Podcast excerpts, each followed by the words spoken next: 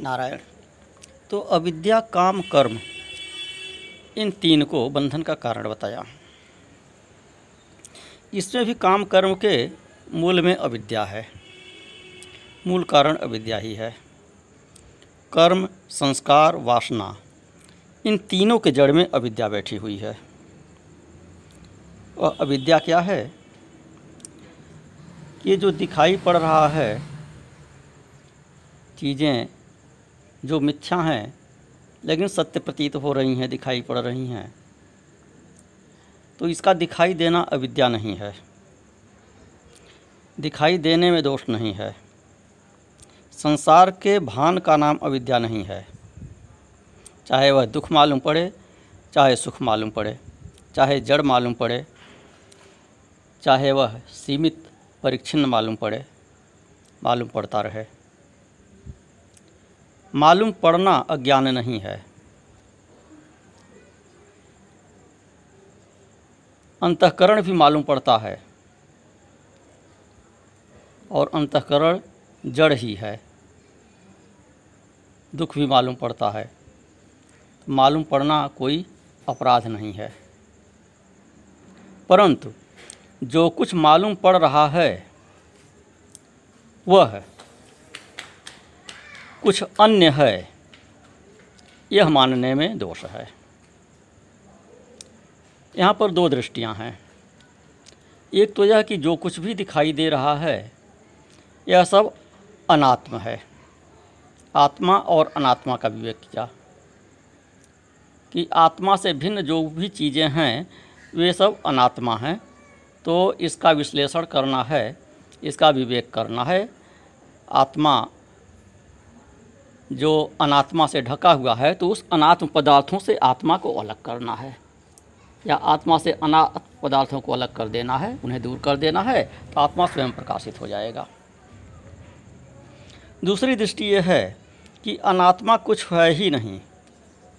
सब आत्मा ही आत्मा है। जो कुछ भी दिखाई दे रहा है वह अपने से भिन्न नहीं है। यह दृष्टि थो, थोड़ी आसान है। समझ में आने वाली है। बहुत आसान तो दोनों ही नहीं हैं, लेकिन समझने की दृष्टि से यह दृष्टि थोड़ी आसान है। और समय समय पर अपने संस्कार के अनुसार दोनों ही दृष्टियों का उपयोग करना हमारे विचार से उचित है। जिस दृष्टि से परमात्म दृष्टि बने वही अपनाना उचित है। क्लिष्ट और अक्लिष्ट पतंजल योग सूत्र में जो कहे चित्तवृत्तियों को कि चित्तवृत्ति पंचतया क्लिष्टा अक्लिष्टा। तो जिससे साधन में बाधा आवे, जो अनात्म चीज़ों की तरफ़ प्रेरित करे,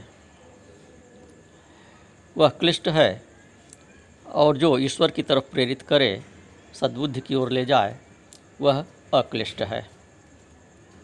तो यदि अनात्म मानने से हमारी अक्लिष्ट वृत्ति बनती है, परमात्मा में प्रवृत्ति बनती है, अनात्म मानना हमारे लिए साधक है तो वस्तुओं को हम अनात्म मानेंगे। और दूसरी चीज़ यह है कि वस्तुओं को भौतिक चीज़ों को जो कुछ भी दिखाई दे रहा है, यह सब हमसे भिन्न नहीं है, यह अपना ही स्वरूप है। यह हमसे अन्य है ही नहीं। अभी जो चर्चा चलती चली आ रही है, दो दिन से तो इसमें यही दृष्टिकोण लेकर चल रहे हैं कि अपने से भिन्न कुछ है नहीं। जब किसी चीज़ को अपने से भिन्न मानोगे तो वह चीज़ कष्ट देगी। जिस किसी व्यक्ति को अपने से भिन्न मानोगे, वह व्यक्ति कष्ट देगा। जिसको भिन्न मानोगे तो जब दो चीज़ें रहेंगी, अलग चीज़ें रहेंगी, दोनों एक दूसरे के प्रतिद्वंदी हो जाएँगी। तो तो यहाँ पर यह मानना है, जो उड़िया बाबा की और स्वामी अखंडानंद महाराज की भी दृष्टि है। यह मानना है कि जो कुछ भी मालूम पड़ता है, वह वास्तव में अपना ही रूप है। अपना ही स्वरूप है। उसके बारे में जो अन्यता है, अर्थात यह मेरे स्वरूप से जो बाहर है, यह जो कुछ अलग चीज़ है, यह सब संसार मुझसे अलग है, यही भ्रांति है। और जब अलग समझोगे, तब उसमें यह अच्छा है, यह बुरा है, यह भाव उत्पन्न होगा। अपना ही स्वरूप समझोगे तो उसमें कोई बुराई नहीं नज़र आएगी। और जब जिस चीज़ को अपने से अलग समझोगे तो वहाँ पर राग द्वेष होगा। अच्छा है तो उससे राग होगा, अप्रिय है उससे द्वेष होगा। तो यह हे उपादेय का भेद हो जाएगा। जब भेद हो जाएगा तो फिर यह हमको चाहिए और यह नहीं चाहिए। जिससे राग होगा, उसको पाने की इच्छा करेंगे। जिससे देश होगा, उससे दूर हटाने की इच्छा करेंगे। प्रिय को प्राप्त करने के लिए, अप्रिय को हटाने के लिए वासना होगी। और जब वासना होगी तो उसके लिए प्रयत्न होगा। जब प्रयत्न होगा तो संस्कार होगा। संस्कार होगा तो फिर वासना उठेगी। और जब वासना उठेगी तो फिर कर्म होगा। तो इस तरह से जब तक हमें किसी भी पदार्थ के अन्य होने की भ्रांति बनी रहेगी, तब तक इस संसार चक्र से छुटकारा नहीं मिलेगा।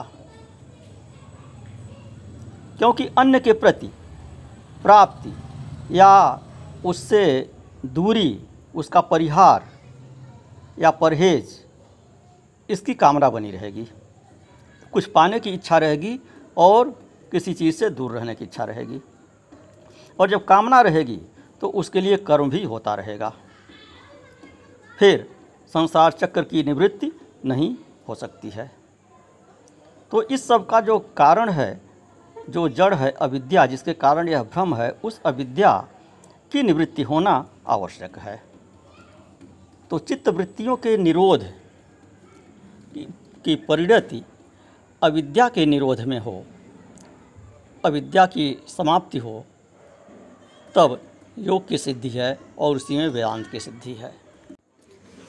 तो अविद्या ही सबके मूल में बैठी है और अविद्या से कामना होती है। अविद्या का अर्थ ना समझे। अब कामना से होता है कर्म और फिर कर्म से होती है कामना। इस प्रकार यह संसार चक्र चलता है। तो फिर प्रश्न उठेगा कि क्या जागृत और स्वप्न, सब में एक ही स्थिति है। यही कथा चल रही है, यही अविद्या का कारण है। तो यह अविद्या कामना कर्म से ही यह मनुष्य प्रेरित हो रहा है। इन्हीं की प्रेरणा से स्वप्न की सृष्टि जागृत देखती है। स्वप्न में जागृत जैसा प्रतीत होता है और यह जो जागृत है, यह भी एक प्रकार का स्वप्न ही है। यह जिसे हम जागृत वास्तव में समझ रहे हैं। तो इस प्रकार से यह वेदांत की दृष्टि से सिद्ध होता है सतहरि भजन, जगत सब सपना। अब जो मंत्र में आया, प्रश्नोपनिषद के, चौथे प्रश्न के पाँचवें मंत्र में दृष्टम चा दृष्टम च श्रुतम चा श्रुतम च अनुभूतम चा अनुभूतम च पश्यति, कि देखे हुए को भी देखता है, न देखे हुए को भी देखता है, सुने हुए को भी देखता है, न सुने हुए को भी देखता है। अनुभव किए हुए को भी देखता है, अनुभव न किए हुए को भी देखता है। उसके बारे में प्रश्न आया कि ऐसा कैसे हो सकता है कि न देखे हुए को देखे।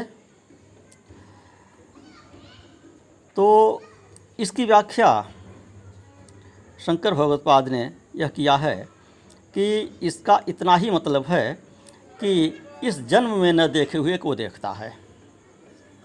जिसका संसार, संस्कार बिल्कुल नहीं है चित्त पर, उस चीज़ को स्वप्न में भी देख नहीं सकता है।